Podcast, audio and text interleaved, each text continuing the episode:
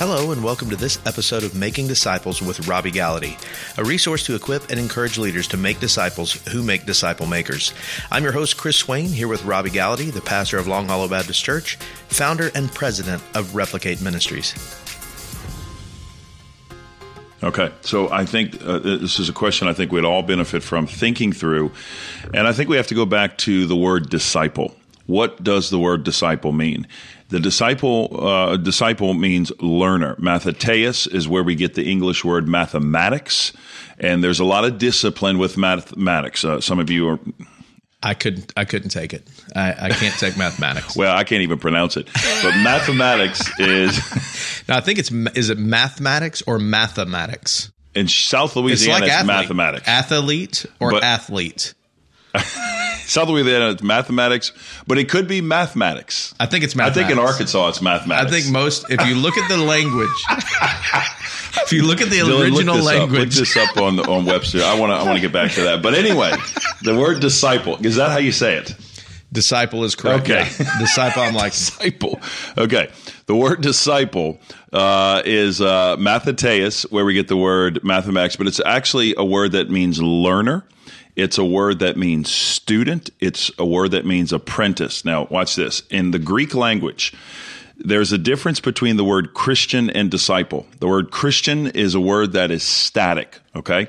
So a word that is static is just a descriptive word. There's no action uh, that comes along with it. If you're a Christian, it just is a descriptive word. A disciple is a dynamic person. That word disciple is dynamic. Okay. Here, here's what it means. It means there's an action that comes along with it. Okay. You, you, can't be a consumer and be a disciple. You can't be a, a sitter of the pew and be a disciple. It, it, it, just emits this idea of action. And so you're a doer of the word. You're a uh, co worker in the gospel. So knowing that, we have to look at our process as not being an end all where you get people to be something. You have to look at your process as a thoroughfare to get people to do something. Okay, you see the difference? One is an end, a means to an end. For example, if I can get them saved, it's over. If I can get them baptized, it's over. That's an end. Okay. Jesus moved people beyond the the end goal. So when he baptized the disciples, or the disciples were baptized, that was the beginning of ministry, right? That was the beginning of of this disciple making movement. So what I would say is this: back up and look at your ministry. What I've decided to do here, and we we've done this, we do this with. Uh, contextual um, counseling of ministries. We do this with critiquing ministries. People call us. How do we know we're making disciples? Here's what we do. We've come up with a pathway or a, uh, a metric to determine if you have a pathway. There are three ways to look at it. So if you're thinking kind of a whiteboard here, uh, you have an on ramp that kind of goes onto the church activities or into the church activities or into the church life. So you have an on ramp. Then in the middle, you have a thoroughfare, which we call a pathway moving people through a process. But it doesn't end with the pathway because the last step is the off ramp where you're offloading people from ministry. Now, I don't mean off ramp as in they're going to. They're leaving the church. Yeah, don't mean they're leaving the church, although they could. Yeah. Although they could because the ultimate goal is to be a disciple who makes disciples. Some of those people will go plant a church. Plant Some of those people right. will plant campuses. Some people will uh, go into ministry. Some will just be on the off ramp to share the gospel with their neighbor. Gotcha. So it's kind of like the after they've been equipped, the off ramp is them going out being mobilized for ministry. Yeah. And then the on ramp that is kind of like some big events, maybe first time. Yeah, let let's define those. Yeah, yeah. So let's think of on ramps. So you said it, big events. What are some other ones? Um, men's ministry. Right. You know, any churches do a big men's event to get men. A wild, wild game dinner. I've done these before. Um, women's events, right? Momentum is what we do here, just to get a bunch of women to come who normally wouldn't come to maybe a traditional service or uh, an event at the church, but they'll come to a special event. What about like student camps? Perfect. VBS, would you say those are on ramp? VBS would be a perfect one. So okay. every summer, uh, churches, a lot of churches do VBS. Now, here's a question you ask, and we always ask all the events this, and I don't want you to hear what we're, we're, we're not saying. We're not saying big events should be eliminated in the church. In fact, we want to do great events for the glory of God, but we don't want to stop at the event. Right. Because listen, if you get caught up in this metric of trying to get people in the door and that's the gauge of success, then watch this. The job of the student pastor, let's say, for example, or the VBS, the children's director, the job of VBS is this. If you had last year 100 students, okay, that was a win. What is the goal for next year? 102 students or 110. 200, Yeah, 110. 200 if you have that wildly, you know, uh, incredible, the big goal. audacious goal. Big yeah. audacious yeah, yeah. goal. There you go. uh, the big audacious. But but the but the point is this: every year you bump it up. Now the problem is this: yes, you want to have more people every year, and we always do, but that can't be the only goal. Because what you do is you will wear your ministers out. Pastor, if you don't believe that your ministers are being worn out by this goal of 110, 120, 100, it never ends. You go ask them. Say, do you feel like you're worn out in ministry? because that's only the goal they shoot for, right? And I'm not saying we don't shoot for the goal. We want 200, we want 300, we want 400. But here's the question we ask What do we do with the people after they come to the event? So we have 110 kids. Praise God. What do the kids do next? Because it's one thing to go up to the mountain. It's another thing to walk in the valley. I used to tell people this. It's not how high you jump when you get saved. Everybody hits a mountaintop experience. It's how straight you walk when you land. That's how you determine if a person's following the Lord. Everybody hits the mountaintop when they get saved. We all did. But how straight do you walk when you come down? So those on ramps would be VBS, students, camp, uh, men's events, women's events. I Any do my testimony. stretch. Okay, we, we yeah. just did this at Long Right. Hollow share my testimony. We had a lot of people come, a lot of people respond to the testimony. And that's when the heavy lifting happens. That's when the hard work starts.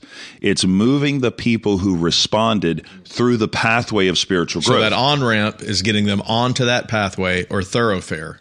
So now let's talk about that pathway. So what are we trying to get them on? If if the on ramps are, are getting them into the mix, what is what should be happening in that pathway, or maybe what is happening now that people can kind of look at their own church and say, okay, this is where our process is at. Okay, so once they come to an event outside of the worship service, then we have a threefold pathway we get them engaged in.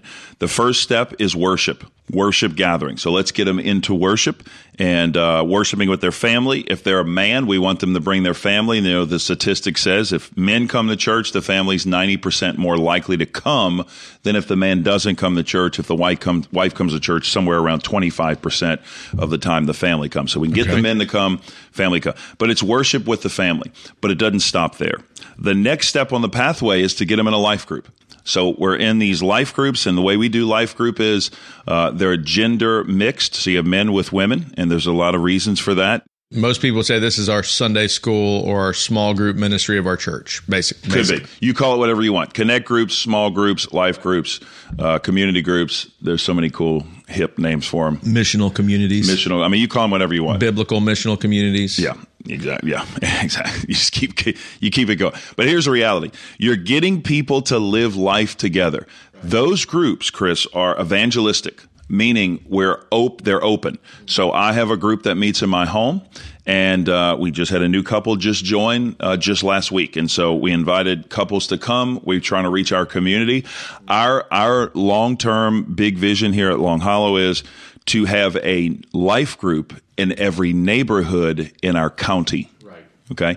So these are missional, uh, as you said, communities where we're engaging the neighborhood, reaching our community for Christ. But that's not where it stops. So these are open groups. We live life together. We study the sermon, sermon based. So they study the sermon and then we apply what we learned on Sunday. But that's not where it stops. There's one more stop, if you will, on the train, and that is the D group, the discipleship group.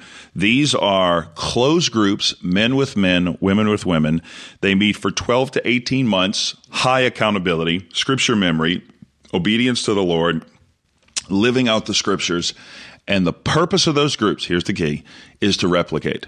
Right. So you're not meeting just for yourself, you're meeting to replicate. Now, those that process of spiritual growth, worship, life group, D group, the off ramp from that. Now, you could spring off from the worship. You could spring off from the life group. You, sh- you could spring off from the D group. You don't have to wait to go through the process. The off ramp from that is a couple things. One, it could be service in the church.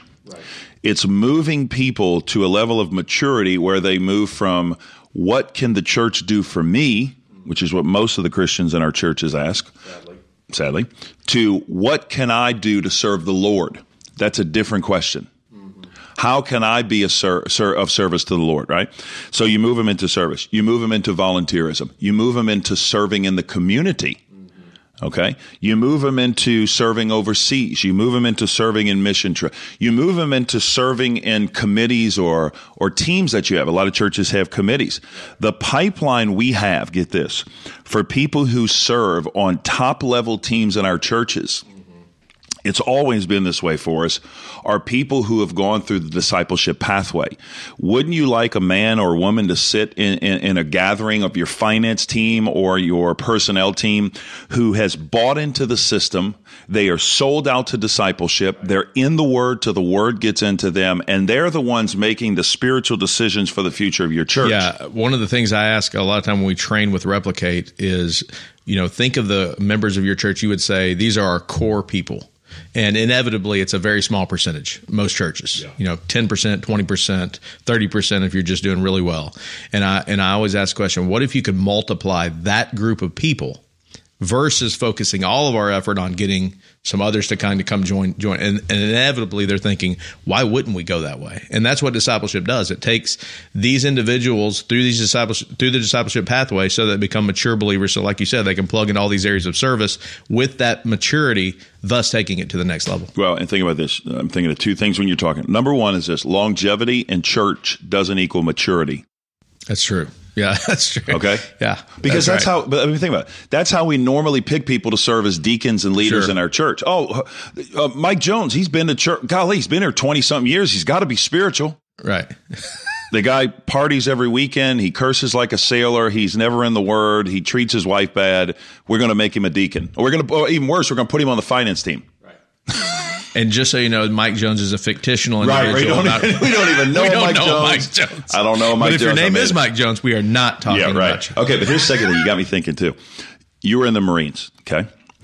When when you train for the Marine, let's just say you're training for the Special Forces of the Marines. You know, in the Marines, well, it's let's called Force Recon. Let's use specific. some of the other because Marines. You know, when you talk to Marine, they're the elite of the uh, of all the forces, right? I can agree with that. Let's not name any others, but let's just name another uh, branch. Right. Okay, not everybody who shows up for basic training has the right intentions, right, or even has the work ethic or has the desire to be there. Some are there for different various reasons. Okay, so let's say here's the question: Would you rather have a thousand cadets in basic training?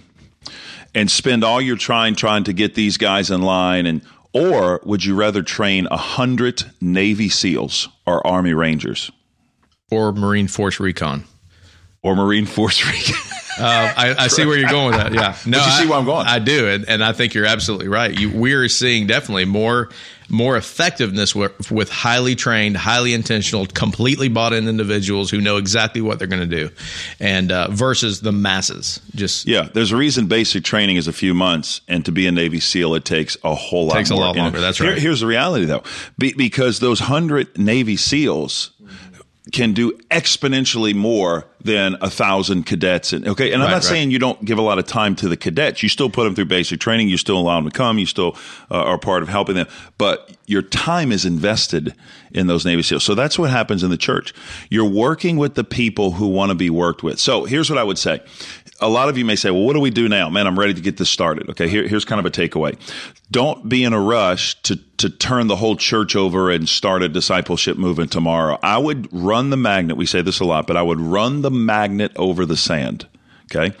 And you find who's interested. Whoever right. kind of rises to the top and says, Hey, man, I want to be a part of this. I want to be a part of uh, a life group. I want to be in a discipling relationship. And I would start investing in those few and just be patient. It takes a little while to do this thing. Don't don't try to do it overnight.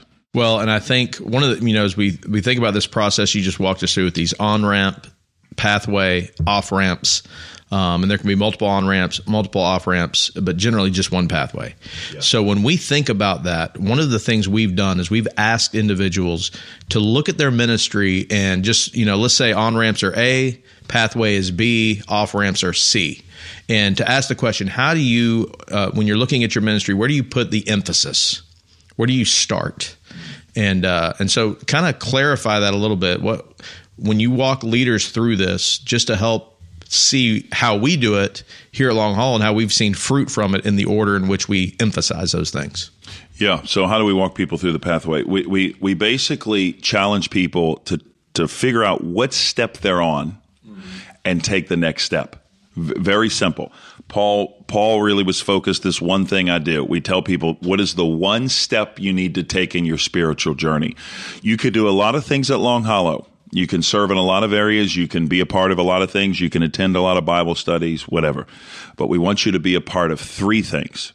We want you to be a part of worship as a family, life group with your spouse, or if you're single, life group, and then D group in your uh, community over lunch, in breakfast at breakfast and so we want you to be a part of those three because we realize if we can get people involved in that pathway a lot of things happen. Well, number one is this. I mean, Lifeway just re- released this years ago, uh, a year or two ago, uh, the largest discipleship study ever done.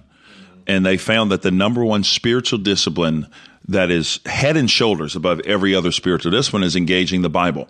Like if we can get people in the Word till the Word gets into them, it affects their life. But here's the crazy thing. They found out number two is when people engage the Bible, every other spiritual discipline kind of falls in line. So they start to share their faith more. They start to give more. They raise a holy hand in worship. Uh, they serve more. They go more. That makes sense. So that's what we say. What step are you are you on? Take the next step in your spiritual journey. So for a pastor, real, real quick, for a pastor, you need to figure out what step of what what part of this process is lacking or where are you putting a lot of attention? Now, when we do this exercise with pastors, we'll ask them to rank if number one is the on ramp, number two is the pathway, number three is the off ramp. We ask them to rank where their effort and energy is directed. And most of them will say one, three, two. Yeah. A, uh, the on ramps being number one. Number one's the on ramp. The second thing we do well is off ramp. People go to mission, they give the missions, they go, they participate, but we are weak in a pathway. Now we get them in Sunday school, but beyond that, right? So what we say is wherever your weak is, start with that. Mm-hmm. The other two you can do. Now here's what's neat about th- this process. It ebbs and flows. Mm-hmm. So when I get to Long Hollow, we focus for a year or two on getting a pathway shored up. But now a lot of our energy and effort, as you know, is directed toward the, the on ramp. We are really intentional now of getting people on the ramp and then now moving them through a process. Well, and I think one of the keys that I have seen here that I have not seen anywhere else, and, and a lot of guys I talk to in training will will say this is a just a small shift that has helped, and uh, you kind of implemented this here at Long Hollow is part of the decision time each Sunday is to help people take their next step. So a lot of times we do an invitation or a uh, come forward type of scenario, depending on what, what you're doing each week in your services. Uh, it is salvation, baptism, join the church, rededicate, those kinds of things. What we've said is, hey, here are the next steps, and maybe salvation is your next step. Mm. Uh, maybe baptism is your next step, but there are some others, and they are getting into a life group getting into a discipleship group. And so we plug that into what happens every single week when people are responding to God. So it's front and center with an opportunity for everyone to take their next step on the pathway. Yeah. And I think that's been a game changer. One one piece of clarity as we wrap up this week. Okay. A lot of great content, uh, but our factician Dylan, uh, Young. Dylan Young has pointed out that mathematics is properly oh, pronounced oh, oh. math Mathematics. Okay, there is an e. There is an e. Okay, so I don't normally. I'm, relishing in this moment because I don't normally get pronunciations correct. Oh, you nailed it. But you this one I got right, so I'm enjoying this right now. Mathematics, yeah, but I will say it's not athlete. I'm going to stick. I'm going to cling to that. We'll, we'll next time we'll That's talk true. about that. Thank you for joining us for this episode of Making Disciples with Robby Gallaty. If you don't mind, take a moment to subscribe and share the podcast. You can find out more about disciple making, resources related to disciple making, and our customized training on our website at replicate.org.